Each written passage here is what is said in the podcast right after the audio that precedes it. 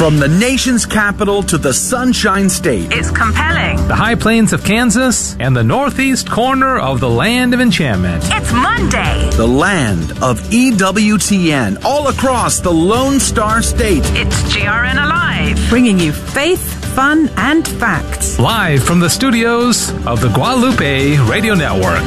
Join us on the show. Call 877 757 9424. 877 757 9424. Praise be to Jesus Christ. Welcome back to GRN Alive Monday. I'm your host, Joe McLean. It is great to be with you. How was your weekend? Did you have a good weekend? Was the weather nice for you? It was very beautiful, very mild, and, and very enjoyable. And in the Houston, Texas area. You know, when you have uh, 87,000% humidity most of the time, you love it when it's only down to like 60 something percent. It's a great day. You know, in the midst of crazy and pandemic world, you, you, you I, I don't know about you, but I, I, when I go to mass on Sunday, I take it for granted sometimes because it feels so normal. It feels so relaxing and just beautiful. And I get this wonderful respite out of it. And then, and then I go, oh, I got to go back to the world. I got to go back to the crazy and, and, uh, the insane.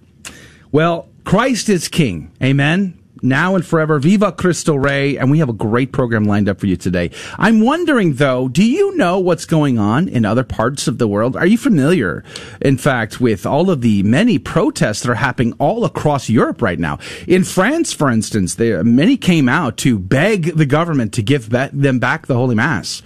See, I take the Mass for granted, and there are people in the world who are not allowed to go to Mass right now. Vancouver just shut down public Masses, as a matter of fact. But did you also know there are many protests of lockdown and COVID uh, uh, restrictions all across Europe? There's other protests going on, so there's just a variety of things, but a lot of unrest. Ethiopia right now, there's a potential genocide war were you aware of that? That's going on. So, so much to go on in the world. We must pray and uh, pray for the the intercession of Our Lady, Queen of Heaven and Earth, to pray for us, for our protection, for our friends, our family, for peace in our world, and uh, to crush the head of the dark forces that would do us harm and enslave us. Let us uh, begin today. We're going to have Damian Thompson from The Spectator on the program later in the hour to talk about what is going on across Europe. What are the lockdowns like, these protocols? What are the restrictions to the sacraments? He'll be catching us up, Damian Thompson there from the, uh, the Spectator. Teresa Kamara is here. The team is here. We have a great show. Let's begin by praying. Please bring your intentions to bear as we approach the Queen of Heaven and Earth. In the name of the Father, the Son, and the Holy Ghost. Remember, O most gracious Virgin Mary, that never was it known that anyone who fled to thy protection, implored thy help, or sought thine intercession was left unaided. Inspired by this confidence, I fly unto thee, O Virgin of Virgins, my mother. To thee do I come, before thee I stand, sinful and sorrowful. O Mother of the Word incarnate, despise not my petitions, but in thy mercy hear and answer me. Amen. In the name of the Father, the Son, and the Holy Ghost. And now the headlines with Tim Mott. These are your these are your GRN headlines for Monday, November 23rd. The United States recorded more than 1 million new COVID 19 cases just last week as new infections rose in every state except for Hawaii, according to a Reuters analysis of state and county reports. Deaths increased 12% in the week ended November 15th and averaged more than 1,100 people per day. Joe Biden will pick Antony Blinken as U.S. Secretary of State, a person close to the president elect's transition said on Sunday, elevating one of his most seasoned and trusted aides as he prepares to undo President Donald Trump's foreign policy. The Ninth Circuit Court of Appeals heard arguments on Friday in the case of California churches against the state's abortion coverage mandate. This is an ongoing injury, said Jeremiah Galus, senior counsel with Alliance Defending Freedom. Each day that passes is another day that the churches are required to cover something that violates their sincerely held religious beliefs. End quote. The Diocese of Tulsa has withdrawn from the Oklahoma Council of Churches because the group will not defend the life of unborn children from abortion, according to the Bishop of the Diocese of Tulsa earlier this month. Bishop David Konderla wrote in a statement dated November 6th, quote, I believe that a Christian group that wants to publish moral statements but cannot agree that abortion is a grave evil should continue without the Catholic Diocese as a co-signer of its statements. Cardinal Thomas Collins of Toronto has rebuked members of the Toronto Catholic School Board for refusing to allow a passage of the Catechism to be read during a recent meeting. The passage in question pertains to ministry to people with same sex attraction. In a November 17th letter to board chair Joseph Martino, Collins wrote that a Catholic should be criticized and effectively be prevented by Catholic trustees from reading the Catholic Catechism at a meeting of a Catholic school board is reprehensible. Vandalism against Catholic churches is on the rise in Europe. The Organization for Security and Cooperation in Europe published data last week documenting more than 500 hate crimes against Christians in Europe in 2019. Incidents included attacks against Catholic priests, arson attacks on Catholic churches, the destruction of images of the Virgin Mary, vandalism of a pregnancy counseling center, and the theft of consecrated Eucharistic hosts from tabernacles. And those are your GRN headlines for Monday, November 23rd. For more news from a Catholic perspective, visit CatholicNewsAgency.com. Quote, and we remember saying that these manifold evils in the world were due to the fact that the majority of men had thrust Jesus Christ and his holy law out of their lives. And these had no place either in private affairs or in politics. And we said further that as long as individuals and states refused to submit to the rule of our Savior, there would be no really hopeful prospect of a lasting peace among nations. Men must look for the peace of Christ and the kingdom of Christ, and that we promise to do as far as uh, as lay in our power. Unquote. Pope Pius XI in Quas Primas in his encyclical hailing and bringing to the world the new feast day of Christ the King. Viva Cristo Rey. Speaking of which, when this document came out in 1925, uh, there was a young man by the name of Miguel Agustin Pro who was uh, basically an exile from his own country in Mexico, uh, trying to uh, pursue, or he was being ordained into the Jesuit order as a priest. He had been studying for many years, but because of Plutarco Calles and the Calles laws in Mexico, which basically forbid uh, states in Mexico from distributing the sacraments, for catechizing, from uh, wearing clericals in public, and it got so bad that they were beginning to arrest and persecute the church with force and even death. And it caused the uh, many faithful Catholics in Mexico to rise up in the Cristeros Wars. Well, Miguel Pro came back to Mexico in 1926, and for about a year, a little over a year, he had an incredible and powerful ministry. He was a brave and daring young man, born in 1891 to a well-to-do uh, Mexican mining family, an engineering family. And, but he had a great love for the poor. He had a great love for the Catholic faith. And that's why he pursued at 20 years old, uh, the vocation to the holy priesthood through the Jesuits. I think his sister, one of his sisters joined a, a, convent, as a matter of fact. So very pious people, very given to the faith, um, but very generous as well. He was also very daring, very bold, very courageous. He, he didn't have a lot of fear in his life. He loved, and he loved to the max. Well, for that year, 1926, when he came back to Mexico, he was not allowed to wear his clerics or his, his, habit as a Jesuit. He wore civilian clothes. And sometimes he wore the clothes of a beggar in the middle of the night, knocking on doors, pretending to beg for food, but instead coming in and saying mass, providing uh, the sacraments, uh, baptizing, and even marrying people in the clandestine night of Mexico in these difficult years. One time in particular, he had obtained somehow, some way, he obtained a, a, uniform of a police officer. And they had this house full of Catholics being held prisoner there, waiting for their final judgments. And there were two police officers out front. Dressed as a police officer, Blessed Miguel Pro approached and he said, I have heard that there is a priest inside. I'm going to investigate. You two, take a break. And he goes inside and instead he provides the holy sacraments to these people. This is the bravery of this man. Well, the police were tired of being foiled by him, you know, uh, never able to catch him completely. And uh, the point came where they finally laid a trap, and he was betrayed, and he was arrested, he and his brother and they were held without trial and condemned to death. Now, they were charged with attempting to assassinate the president, Plutarco Calles. So his assass- his uh, death, his execution would be very public uh, affair. So they had the press there, they had camera, they had people watching along with the uh, the firing squad. And he would chant, he would sing to to this moment he, he relished the opportunity to die in the service of Christ the King. And just before he was executed, he uh, asked if he could pray. And they said yes. So he knelt down and he prayed. And then he forgave his executioners. And then he extended both of his arms as if he were nailed to the cross next to Christ, because that is what Christ has asked his disciples to do, is to go to Calvary there and die next to him. That is the beloved disciple. And at the final moment, he yelled out, Viva Cristo Rey! And they snapped the picture at that moment. Long live Christ the King. Now, Plutarch Calles thought that this image would be used as propaganda to try to uh, persuade the Cristeros to drop their arms and drop their combat, their defense of the faith against the federal forces. But it didn't work. In fact, it was quite the opposite. The picture got spread far and wide and fast, and thousands would come to his funeral procession the next day. The powerful witness of a heroic martyr of our faith. Blessed Miguel Pro, pray for us. Good morning.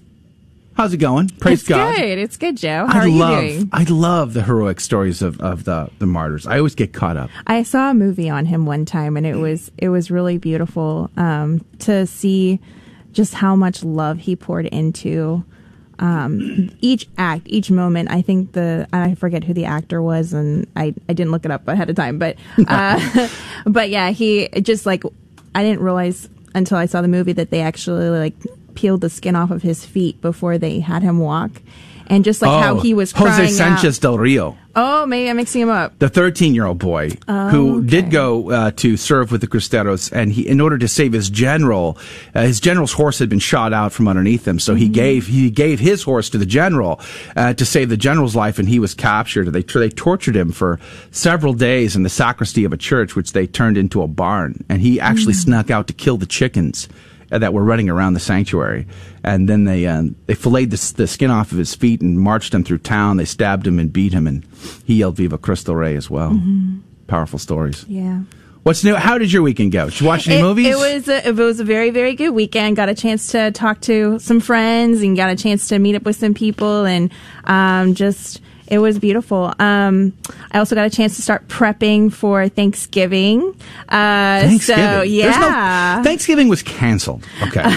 Go to a Walmart. And what do you hear? There's no Thanksgiving tune. I know, there's all There's no beautiful Thanksgiving Christmas decorations. it's Christmas, don't you know? I, I love listening to Christmas music. I could listen to Christmas music all year Oh, round. I actually like my picked up my dad. I actually picked up my dad from uh, work one day because there was some car problems and my mom couldn't be there. But uh, and I was like, "Hey, Dad, there's some Christmas lights up already. Let's go look at them. You got to oh, see this." Oh, You're killing me. it's not even Ad- Advent hasn't even started. You know what though? Here's the deal. So I actually am one of those people that when Advent hits, I try to limit my Christmas intake. So I have to get it in a little bit early so that way I can tone it down Okay. for Advent and then reboost it. Cause I actually one year I did totally not listen to Christmas music. I banned Christmas music from my from my playlist and everything else um, until and from the radio until Christmas Day. And the next day after Christmas, my heart was breaking because I didn't get enough Christmas that year, and so I've never done that to myself ever when- again. w- One more time, just remind me one more time. When does Christmas actually start?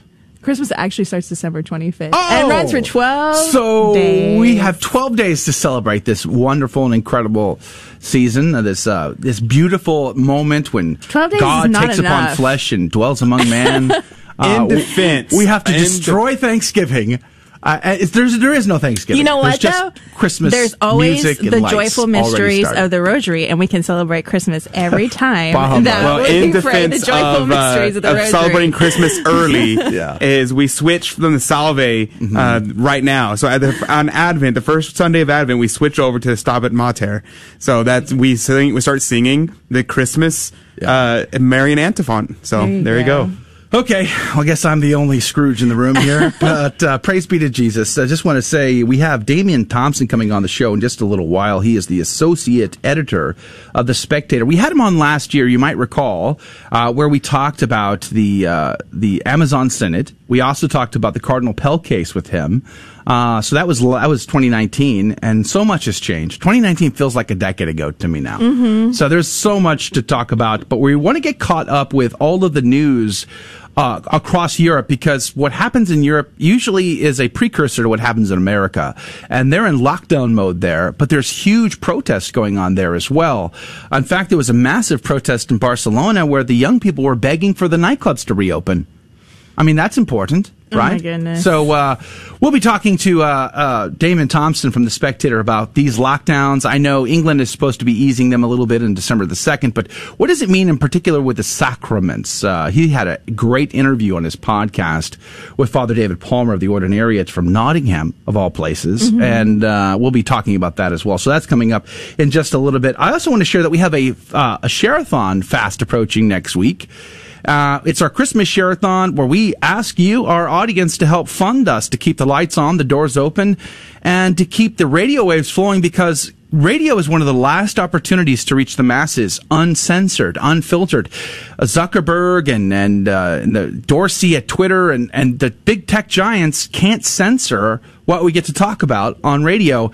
And there's a lot of pressure to put an end to, radio. So it would be wonderful if you'd come through and help us stay on the air and stay on apostolate. That begins Tuesday of next week. And tomorrow morning, uh, myself, Emily Alcaraz, and uh, Edwin Fonseca are going to be hosting a second round of the pilot episode of Catholic Drive Time across the social media side. Not on radio. It'll be on Facebook. It'll be on Twitter. It'll be on YouTube and my Parler account as well. You can find us by searching for at GR, GRN Online, at GRN Online, starting at 6 a.m. in the morning. We're going to have uh, Michael Hichborn from Lepanto to talk about the lockdowns in America. And we're going to have Christine Niles to talk about Thanksgiving. Nice. The very first Thanksgiving happened in Florida, actually, and we'll be talking and sharing of that story, along with a little bit of her conversion story, too. It's going to be quite good. So 6 a.m. tomorrow across our social platforms. And while it's going to turn it Tune In Live, I actually really enjoyed the fact that I could go back via Facebook and listen to the pilot Yeah. that you did last lat on Tuesday. I was very impressed. I loved listening to Bree Dale and to Gabe Castillo talk about the Rosary. And if you haven't gotten a chance to listen to it, the content is totally worth going back and looking at. Everybody so if you go haven't back had and- a chance, and compliment the intro. it's That was nice. awesome. Very good. It was awesome. Pro life news. What's up? Oh yeah, so there is quite a bit going on. Um, we have some good news coming out of Tennessee. Um, where two judges, Seiler and Thapar, um, were able to maintain that Tennessee law that banned abortion uh, on based on sex selection, race, or issues of Down syndrome, um, if that was known in advance before uh, the child um, potentially could be aborted. Of course, we want all life to be protected. Um, what is sad about this House Bill 2263 is actually there was more passed by the Tennessee legislature, um, which would also have banned abortion once a fetal heartbeat is detected. So that part was not maintained. And that probably, if I had to guess, I didn't get a chance to read that one, but I would guess it had to tie back to Planned Parenthood v. Casey, um, which is an argument that's, that uh, if that can just be overturned, we're going to see a lot of states limit abortion a whole lot. Um, and it's going to be major steps to eliminating abortion altogether. Um, and there were actually 18 states um, that have vocally come forward to support this Tennessee bill in that particular area. So, so we just got to keep praying for that. Also, um, we need to be praying for the USCCB. So as there is this new threat on the horizon, potential President-elect Biden um, poses a huge threat to the Catholic Church's freedom of religion um, by not only attacking the issues regarding abortion, um, as, as far as repealing the Hyde Amendment and pro-life and, and attacking various pro-life advancements, he's also aiming to specifically bring the Little Sisters of the Poor uh, back to court to require them to offer to pay for contraceptives that are actually abortifacients that actually kill a child. And so, um, this is really an attack on on the very women who have dedicated their life completely to Christ. It's it's part of the church's structure, and so we need to be praying for the USCCB as they um, begin this new process. Um, they are attempting to offer the olive branch of peace, if you will, complimenting his ability to uh, have pro-Catholic um, elements in his you know, teaching and in, in his um, work um, as far as addressing things like the death penalty and immigration.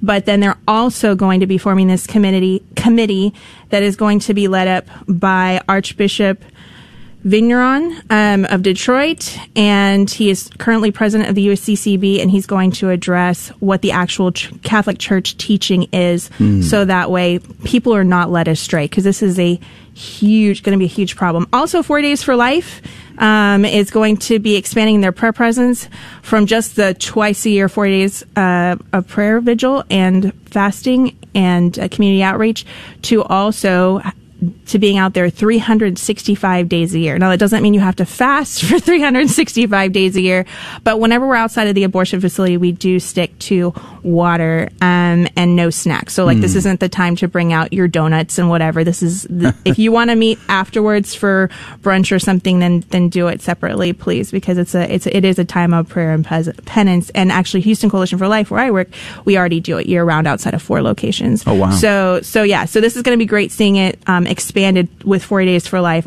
all year round throughout the world.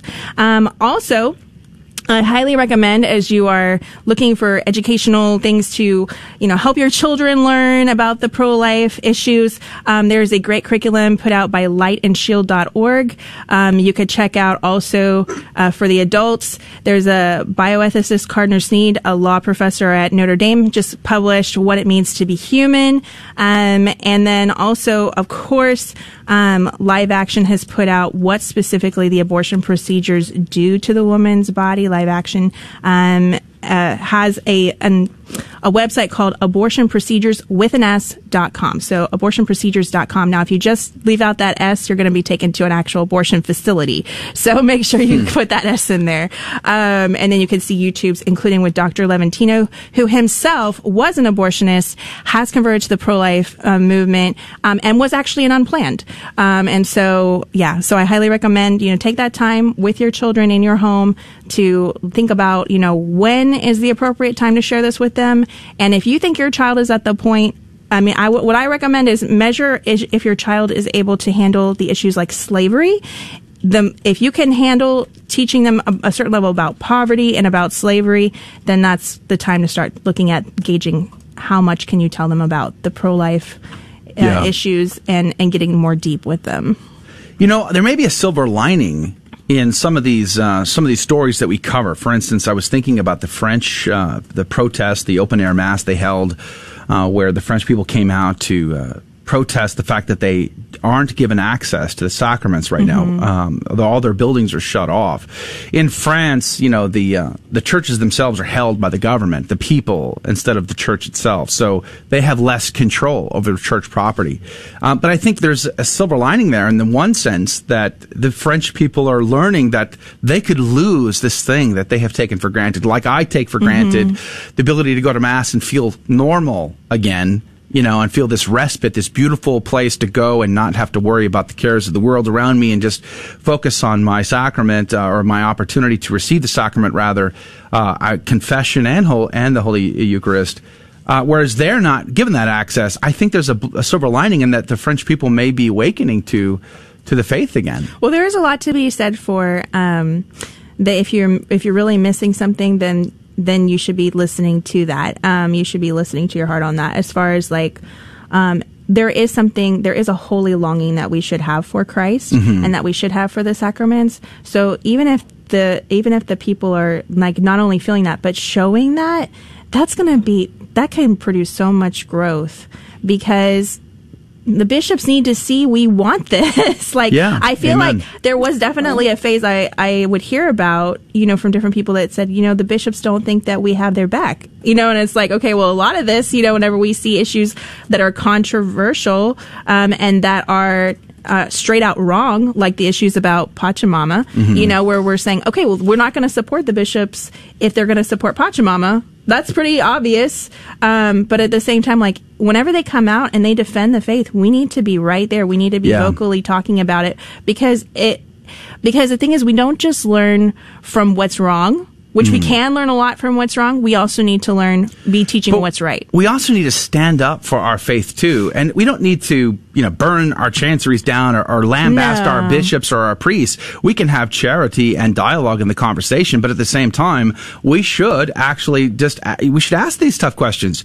You know, there are many Catholics who are living in dioceses where communion on the tongue has been forbidden There's no scientific data to suggest that communion on the tongue spreads the disease in any way. Hands, uh, we are told, are the most, uh, the biggest culprits touching things, and yet uh, how many people are keeping those clean? I wonder. You well, know? and the other issue I thought was interesting is um, even like in our archdiocese, um, Cardinal DiNardo came out and said that you know in the Novus Ordo they need to receive on the hand but bare hand. Like there there was a and I, I think it was in Italy. Yeah, it was in Italy. I was reading about how for the distribution of communion they were you going to use gloves, and I thought, oh There's my an opportunity goodness. there for sac- for uh, creating a, a, a harm against the Eucharist because Right. the, the little particles, which every single particle of the Eucharist is consecrated. Well, and what fascinated me, and I. I immediately thought about like the altar cloths. Like, so what are the altar cloths made out of? They're made out of linen. Um, and I, when I was looking at newadvent.org, um, dot org, it said linen or hemp, which I thought was interesting. But uh, for for that, you know, what are the gloves made out of? Are they made out of linen? Like, but also, the faithful have a right to receive on the tongue. there is a definitely and so canon law. I that- think that the faithful that. must engage our bishops uh, respectfully, charitably, uh, with with deference, but at the same time engage our our bishops and our priests on the subjects to say we we deserve access to the sacraments. And it, like there was a landmark study, the Spectator actually reported on this. As a matter of fact, Damian Thompson will be on with us in a little bit from the Spectator. There was a landmark Danish study finds no no significant effect for face mask wear, face mask wearers. In fact, it would say, quote, in the end, there was no statistically significant difference between those who wore masks and those who did not when it came to being infected by COVID-19. 1.8% of those wearing masks caught COVID compared to 2.1% uh, of the control group. As a result, it seems that any effect masks have on preventing the spread of the disease in the community is small, unquote. That was the article from Spectator. So uh, we see the CDC death rate, or the, the survival rate rather, on the CDC.gov website still shows that the over 99% of most anybody who ever uh, is uh, going to contract COVID will live through it. So it seems like we're going way overboard, especially as it pertains to the sacraments, on something that that actually communicates the actual grace of God and can save souls. And it it seems disproportionate to me. Well, and it, and the challenge too is that we're seeing where people where like we have a letter that came out from Cardinal Sarah himself or Cardinal Sarah, um, and it specifically says that in a time of pandemic, and I'm I'm rephrasing this, I'm not reading it, but like in a time of pandemic, the bishops do have the right uh, to actually. Um, require certain things to happen as far as like distrib and, and and so the implication being including distribution in the hand. Um, but there's and there's also the call for us to be obedient to our bishops. I think what also should be addressed though is and and i'm not arguing with that at all. I'm just saying like we need to be able to say if there is evidence that there is no pandemic if this is all just you know an attempt to do this great reset um, because it was. You Are know, you quoting Justin Trudeau again? Well, no, I'm not. This has nothing to do with Justin Joe Trudeau. Biden, Uh, so, so what I'm what I'm saying is, or if what you was go the- to what's the prime minister in France? Didn't he also mention this? Go to Dr. Fauci, Ah. who uh, who in 2019 said there's gonna be a surprise pandemic. Wait a minute, I saw that video, yeah. What? There's gonna be a surprise pandemic in the next presidency. Like who who are you to say that, and what do you know? And then how Well, in the okay. world did all of these nations get in line? So when you look at the Great Reset, which was mentioned by Davos. Trudeau and Yeah, and by- Schwab. yeah, Yeah. Schwab, Herr Schwab. yeah, Yeah.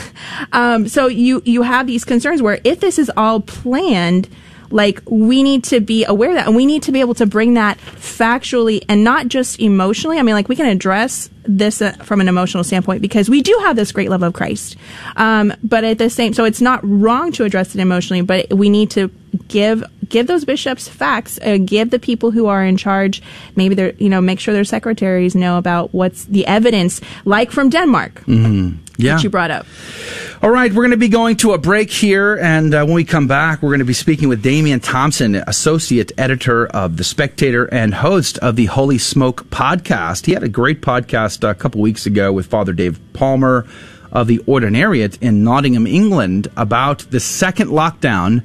Uh, that the UK is in. I- am hearing it's going to be uh, sort of eased a little bit on December the 2nd, but we're going to ask Damian for the, all the latest information about lockdowns across Europe, especially as it pertains uh, to the Holy Mass, the sacraments. Uh, maybe he can give us some insight into all of that. But it was a great conversation on his podcast. Highly recommend you check that out, the Holy Smoke podcast for The Spectator. It's their religion podcast. Uh, so Damian Thompson will be our guest in just a minute. But don't forget, uh, Share-a-thon starts next week, so please do pray for the success. You're listening we'll be right back. GRN Alive. Now is a great time to call. 877 757 9424. I wanted to look more into some of the questions. What about purgatory? What about Mary? What about the saints? I, of course, came across Catholic answers. I was like, well, how can I listen to them? Like, I know they're online, but I mean, that's kind of annoying. Like, I want to just get in my car and listen to them. Like, oh, there's Catholic radio. And I wanted to learn more. I was like, I can't be in like a catechism class every hour of the day. Like, be in the car, have it on radio, listen to things, and start learning more about the faith. It worked, and I'm Catholic now. The Guadalupe Radio Network, radio for your soul. Hey, Donnie, in what gospel do we find the Hail Mary prayer? The Gospel of Luke. Do we worship Mary? No. What do we do? Ask her to pray for us. As parents, we're the primary educators of our Catholic faith to our children, and if you don't know your Catholic faith as well as you should, that's okay. Just tune in daily to the Guadalupe Radio Network by logging online to grnonline.com. The Guadalupe Radio Network. Listen, learn, love, and pass it on. Catholic radio was there for me when I needed it. Even though I didn't think I needed it, it was there for me. I want everybody to know that I'm giving, not so that I can sit there and say that I gave to GRN for any other reason but this. I want that radio station to be there for anyone else who needs it also. They may not think they need it, but it's going to be there for them, whether it's in the future, whether it's right now. I want that radio station to always be there for them, just like it was there for me. The Guadalupe Radio Network Radio for your soul. The other day, I received a letter saying, Dear Douglas, I recently acquired a card that I have no use for, and I'd like to donate it to someone in need. However, I don't even know where to begin. Sincerely, Good Steward. Well, Steward, just call 888-784-3476 or log online to grnonline.com and click on the donation link. Well, Steward, I hope that helps. God bless you, and thanks for listening to Catholic Radio on the GRN. Praise be to Jesus Christ. Welcome back to GRN Alive Monday. And tomorrow morning, 6 a.m., bright and early, we're launching the second pilot episode of the. Is that a thing? You, Can you have two pilots? This is the mm-hmm. second episode. It's a virtual episode. As long as it's one pilot at a time. One pilot at a time uh, of the Catholic Drive Time. Uh, pop, pop, quiz. Have you ever seen the pilot of the original Star Trek series? I haven't. Uh, Captain Pike wasn't even Captain Kirk. Anyway, okay, Catholic Drive Time tomorrow morning, 6 a.m. across our social media platforms. So we're going to be on Facebook, we're going to be on YouTube, we're going to be on Twitter, and I'll post it to Parler as well. You can find me on Parler by searching for at Catholic Hack. So it's my personal Parler, Catholic Hack on Parler. You can find me there and on Twitter, by the way. But uh, we'll be launching that tomorrow, 6 a.m. to 8 a.m. So in the first hour, we'll be covering all the breaking stories of the day, but also we'll have Michael Hichborn from Lepanto Institute to talk about the lockdowns in anticipation of Thanksgiving and Christmas celebrations. There are many states that have some pretty draconian uh, procedures going on, so we'll be talking about that. In the second hour, it's a little lighter fare. We have a game show. We give away prizes. Uh, we're very excited about that. The game show is called Fear and Trembling. It's a Catholic trivia game show, and you can win prizes. But we'll also be speaking with Christine Niles and about her, a little bit about her conversion. But she wrote an article on the very first Thanksgiving that happened in Florida in the 16th century. So we'll be discussing that story as well. All of that on the uh, the second pilot episode of Catholic Drive Time. That's going to be virtual. It will not be on the radio, Facebook, Twitter, and on YouTube. You can search for that by searching for at GRN online tomorrow morning.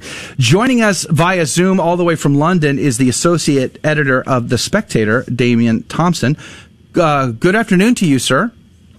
Good afternoon, and great to be with you again. Praise Jesus. Last time we had you on, uh, we were talking about some very uh, positive stories like the uh, Amazon Synod and the uh, the Pachamama idol stuff going on, and then of course the Cardinal Yeah. Pell story was in the news. There was a lot to discuss, and if we only knew that 2020 would be right full of even more positive news. Yeah, well, some people think that um, the church got punished for what it did with the Pachamama. I'm not endorsing that theory. I'm just saying I've heard it. I'm I think I might endorse that theory actually. Makes But sense to me. I want to talk about uh, Europe in particular, and maybe you can speak specifically to your part of Europe. But there's a lot of stories that go on across Europe that us Americans don't pay any attention to because most mainstream media outlets aren't sharing the stories. So I spent some time over the, uh, the last uh, few days sort of researching. Turns out there are lots of protests going on and unrest around Europe. There was lots of uh, arrests being made in places like Berlin and Belarus, not all for the same reasons. So I don't know 100% what all the reasons are, but some are related to COVID lockdowns and some are related to politics in general and other stories. Um, so I was hoping that you could give us the lowdown on what is going on for the lockdown over there, um, and especially as it pertains to the Holy Sacraments. Yes, let's just talk about access to the Eucharist, which is, we probably agree, the most important thing. Amen. Public, public worship at Mass. Now, the lockdown rules across Europe are ludicrously inconsistent. I mean, really, almost surreally so. So, Mass is banned in England and Scotland, Wow. but not in Northern Ireland, which is also part of the United Kingdom. However, if you go south of the border to Southern Ireland, it is banned. It's banned in France, but not in Germany.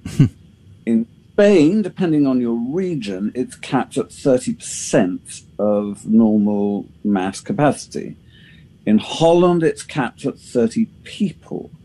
In Italy, mass is okay. In Poland, it's okay.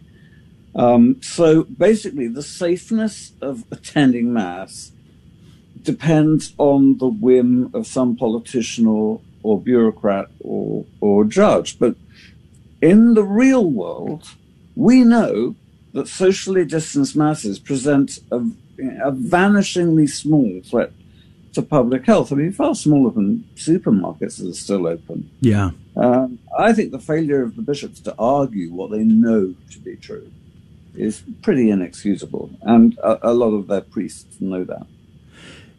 You know, in America, there was a Supreme Court case, Nevada against Calvary Chapel, and the Supreme Court uh, sided with the state in keeping casinos open for business, uh, but Yeah. churches were still locked down. In San Diego, California, a judge there said strip clubs were essential and were open for business, but if you were the 51st person in line to go to Holy Mass, well, your your doors were shut on you and you were locked out. Seems to be very lopsided. Is you do you feel the same very- way? And I was glad to see that Justice Alito expressed his incredulity at, at the Nevada ruling. Yeah, you do wonder what's going on, don't you? Um, Is it the same but- there? Do you see the same lopsided approach to mass versus uh, like uh, grocery Oh, stores or big box stores? definitely. Definitely, we say the same thing here because um, okay, for, we we had two lockdowns. Our first lockdown, private prayer was banned in churches. Why was it banned in churches? I'm still trying to get to the bottom of this, but I think it may have been banned in churches because the Catholic bishops of England and Wales went to the government and said, "Hey, you forgot to ban private prayer in churches. Will you please go ahead and do it?" Very, very curious business. This time round, private prayer isn't banned, but public worship is. And the bishops of England and Wales have written to the government saying, well, can we see the evidence for this, please? But I think that's just covering themselves because I think we're still in the situation that I described in my Holy Smoke um, podcast more than once, which is that bishops are more comfortable acting as self appointed health and safety officers than as shepherds of their flocks. They, they'd rather run the risk of breaking the back of their own congregations than receiving a ticking off from the, the liberal media. And it's worrying and it's puzzling. Why are they so relaxed? Just think. Some children will have spent the best part of a crucial year in their development without experience of the sacraments. And they're also looking from a practical level. You know this in the United States. There are communities, ethnic communities, whose, not necessarily Catholic ones, whose social stability rests on, you know, the existence and the flourishing of Christian churches, Mm. which have been shut at a crucial time. Anyway, you mentioned, I'm glad you heard my podcast about Father David Palmer. Are you aware of, well, I, I can tell you about that story and also the very miserable sequel to it. Oh, wow. We're talking with Damian Thompson, associate editor of The Spectator. And we're talking about the the lockdowns in Europe, uh, especially as it pertains to the Holy Mass. And I do want to get to your podcast. Uh, uh, Damian Thompson, uh, my dear listener, is the the host of the Holy Smoke podcast. It's the Spectator's Religion podcast. It's very good. I highly recommend it. And uh, he had a great conversation with Father David Palmer of the It Ordinariate awesome. in Nottingham, and uh, and I want to talk about that. But I also want to mention, and I'll, I'll leave it to you, Damon, as to how we tackle these subjects. But I would also want to bring to the table this conversation about this uh, the French uh, coming out in in quantity to uh, to beg essentially for the mass back, and whether or not you think that is a silver lining for the the, the faithful in France, and if the same is true in England. But um, what say you, Damian Thompson? I say, I say it was a wonderful thing to happen. You've got to remember that the, the Catholic Church in France is, on the whole, pretty much dead. I'm sorry to say. I mean, it is just tiny. I mean, the number of Catholics who go to mass every Sunday, the number of French people is is it's a tiny percentage points. So thinking of France as a Catholic country is, is, is a bit misleading. But those Catholics who are engaged, perhaps because they are such a minority, tend to be very, very forceful about it. And I only wish we had seen similar demonstrations in England and hmm. Wales. Although what we have seen, which is interesting, are some secret masses. Um, and I deliberately haven't publicized them, of course, because I don't want to alert the authorities. But to think, that, you know, it reminds me of Tudor times when small numbers of Catholics would would meet to sing. I mean, there's a reason why William Byrd wrote a three-part mass. It's because there might have been only three people Wow. in a tiny little, you know, hiding space Yeah. singing, singing mass for a priest. Um, so um, just a little sort of hint of that, which I which, which I find very unnerving. Um, but um, what bothers me most is the terrible leadership shown by the bishops. I think part Um, they, they think they've covered themselves by writing a letter asking for the scientific evidence, and when they didn't get a reply, that was fine. I think part of the challenge in, in doing this kind of show with with Catholic radio and everything else, um, and even just in my in my conversations with people, sometimes it's a little bit. You almost don't want to give away all your cards, if you will, as to who is going to be faithful no matter what, because it's like, okay, mm-hmm. I want to make Yeah. sure that that person's protected. You know, there's a part of me that's like, I don't want to give away who are the, you know, who are the priests that are going to say like, I'm going to give, you know, your confessions no matter what. Like, I don't care. And, you know, because it, it's like if you announce it so publicly, then will they be able to? And so, and then so like, it's really important to me right now where I'm like, okay, well, who do I know that's going to practice the faith that's a layperson no matter what? And who do I know that's going to be connected and asking the right questions so that way that priest can be approached if necessary? Um, but at the same time, part of me is also like, we should be sounding the bells. We should be, you know, Yeah. letting everyone know that, look, there's 300 priests in this one diocese that are all going to be, you know, doing this, you know, offering the sacraments to the dying. You know, if you call, if you call and you say that someone has COVID and they're dying, they're going to show up for you. Yeah. You know, like, and that's beautiful. And then that, that creates this wave of like understanding that no, we're going to be there for you. And, and what's beautiful about our archdiocese is we have a lot of young priests and these young priests are very much love the mass, love the Eucharist, love Our Lady. And like I know various orders, um, Divine Mercy, um, the Marians of the Immaculate Conception. They, I mean, another a whole bunch of young priests, very much loving Our Lady, loving the Eucharist. There's more. I mean, I, and I'm not going to list them all, but you know, are we going to have to go to our? Are we going to have to go to our order priests? you know, for them to proclaim because the dioceses are so concerned, So I, in Europe, Well, are that you seeing wouldn't surprise me, you know. For example, I can think of lots of Dominicans who would give you a Mhm. much, um, bra- take a much braver stance and ask some priests. But I'm lucky. My priest, my priest does amazing things, but I'm not about to spell out everything he does or even name him. I'm afraid. Sure. Yeah, I don't blame We're you. in that sort of situation. Let, let me tell you another story. The Tyburn convent, which of course was there's a convent where where the, the martyrs died. Um, there was mass held by the nuns, and um, uh, underneath, unbeknownst to the priest, people were receiving communion in large numbers. How did this happen? It happened because a, a wonderful priest um, just happened to consecrate several thousand wafers so that people could receive communion. And uh, when this was challenged, which of course it was by, by the bishop, um, the mother abbess or whatever she's called, said something along the lines, as far as I'm concerned, communion is available for members of our community, and the people who attended uh, Mass um, downstairs are members of our community. So there we go. But it does take that sort of thing. But I'm I'm very keen to talk about this case of Father David Palmer. Yes, let's turn to Um, that. Uh, Father David Palmer, ordinary priest in Nottingham, England. And uh, Yeah. for our listeners' sake, really quickly, uh, the ordinariate is a personal um, uh, ordinariate. Uh, it's a per- like a personal diocese to the chair of St. Peter. So there's no geography. There are converts who've come into the Catholic faith from Anglicanism um, and its uh, and its American uh, counterparts, and come into the with the patrimony.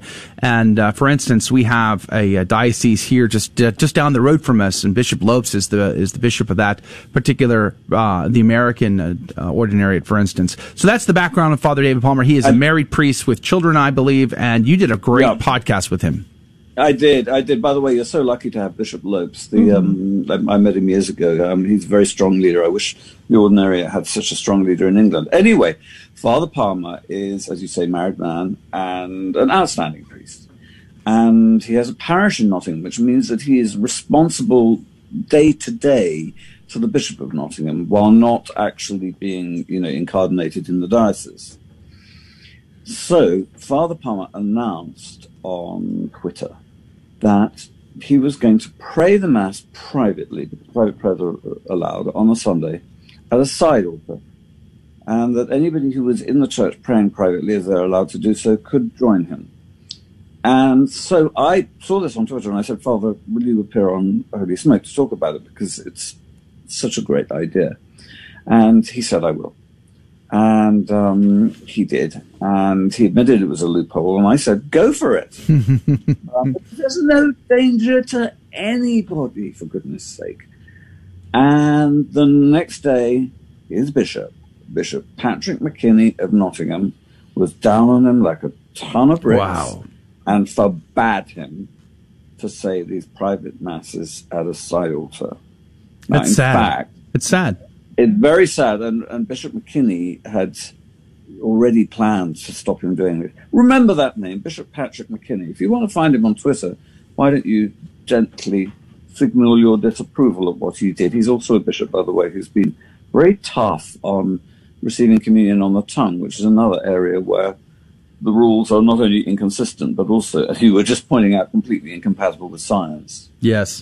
What blows my mind about situations like with this priest is that he specifically was saying there's a loophole that says that individuals can come in and they can have individual prayers. So I'm going to do my individual mass and they can Right. individually come up to receive communion. Right. And then, so there's this loophole. And I'm like, why is it that it seems like whoever is corrupt can get away with these loopholes? Oh, we're on a legalistic loophole. But if you have Yeah. someone who's of faith and this is a, an actual, Right. you know, this is something we actually need, why can't we rely on those loopholes? Yeah, I, I, I don't understand. Where there's a will, there's a way. Is of my philosophy in life, and there's if if we put that intention behind finding ways to work within the confines of the of these protocols, but at the same time provide the sacraments.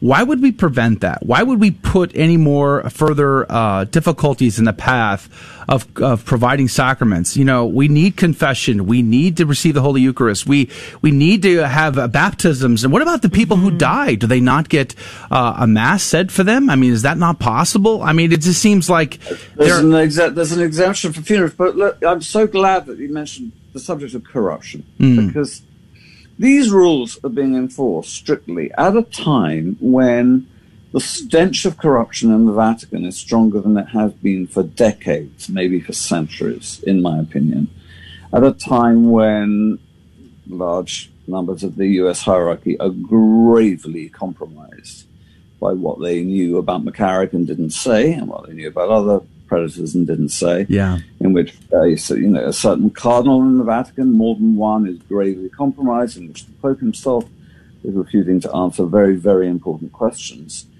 And you know, we have this zeal to stop people going to Mass. Right. How dare they, really?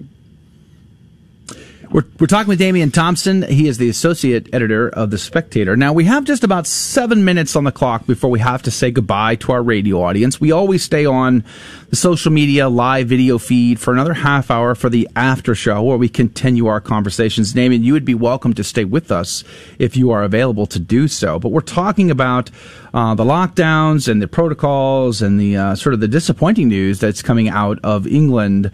Uh, but because I think it's a precursor for things to come in the United States. Now, here's one of the things that I found interesting in your conversation with Father Palmer in your Holy Smokes podcast with him, which you can find, by the way, linked up at Spectator. We've put a link to it on our live video feed on facebook.com forward slash GRN online.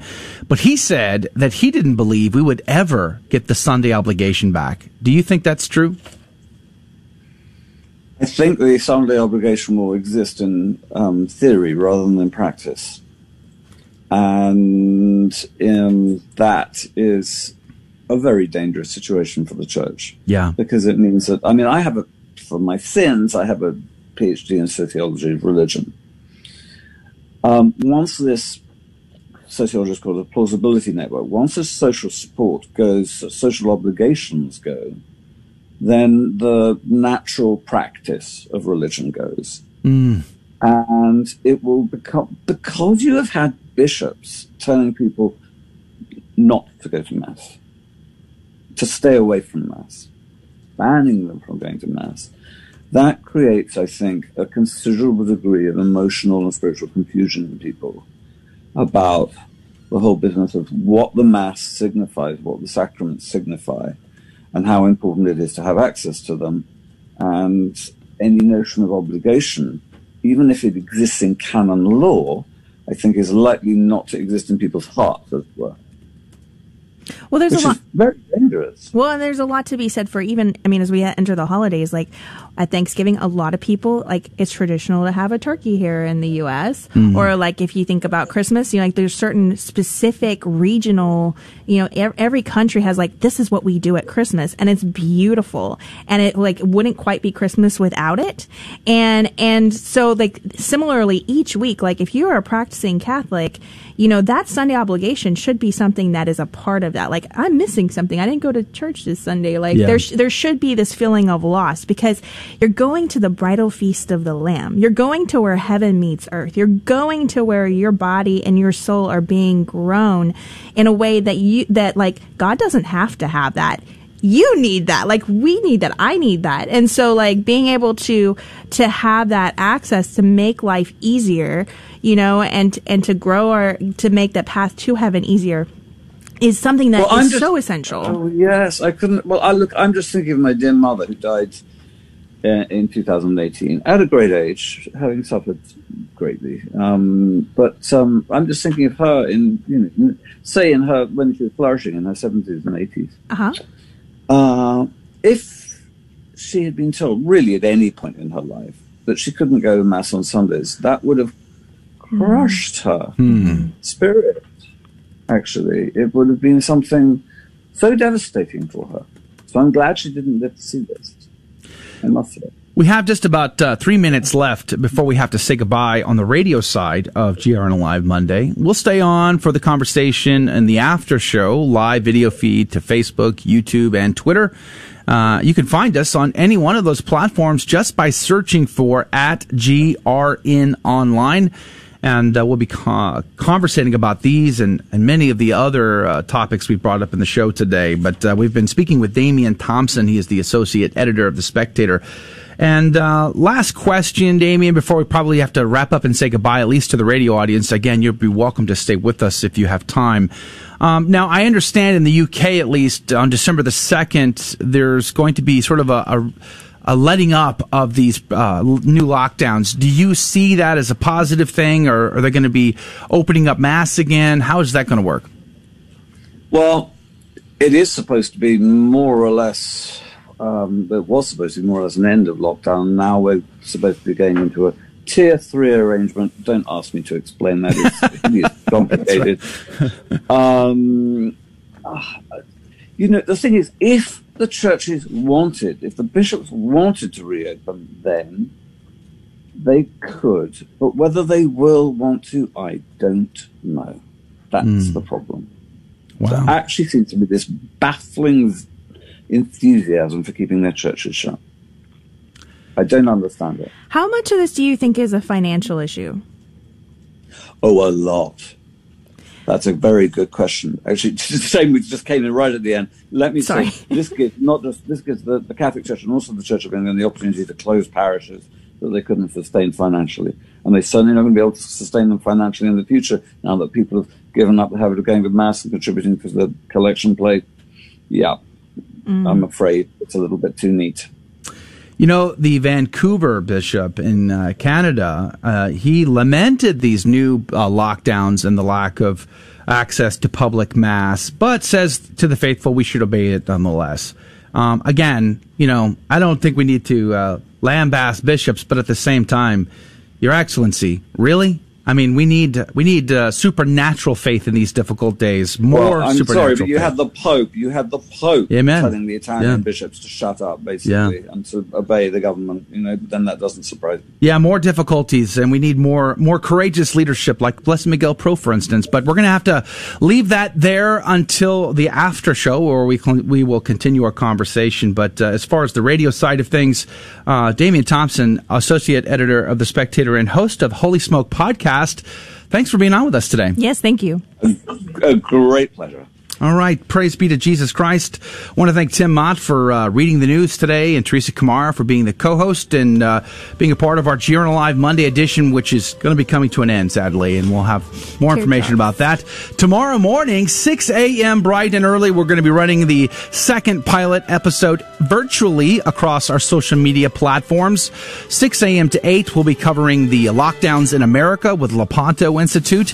And then in the second hour, we have, uh, we have a fun time with some trivia. We do give away prizes, but also we'll interview Christine Niles about her conversion and the very first uh, Thanksgiving Mass ever held on American soil there in Florida. We'll be talking about that story. All that tomorrow virtually across our social media platforms for Catholic Drive Time pilot episode take two. Uh, we want you to be there.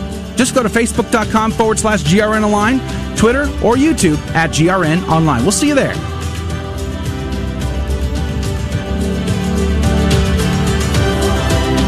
Thank you for listening to GRN Alive. From the studios of the Guadalupe Radio Network. For more faith, fun, and facts, Join our email list. just text the letters GRN to the number 42828. That's GRN to the number 42828. This is Lisa Mladinich from HomeschoolConnections.com, an online Catholic curriculum provider and a sponsor of this station. Did you know your student can meet with me and fellow students online for a live interactive class? Whether they take my Authentic Beauty class based on my award winning book, True Radiance, or Apologetics with John Martignoni, Literature with Kevin O'Brien, or any of our 400 plus courses, online Catholic learning for your homeschooling family is available for you now at HomeschoolConnections.com. Blessed be God. Blessed be his holy name. Blessed be Jesus Christ, true God and true man. Blessed be the name of Jesus. Blessed be his most sacred heart. Blessed be his most precious blood. Blessed be Jesus in the most holy sacrament of the altar. Blessed be the Holy Spirit, the Paraclete. Blessed be the great Mother of God, Mary most holy. Blessed be her holy and immaculate conception. Blessed be her glorious assumption. Blessed be the name of Mary, Virgin and Mother. Blessed be Saint Joseph, her most chaste spouse. Blessed be God in his angels and in his saints. Amen.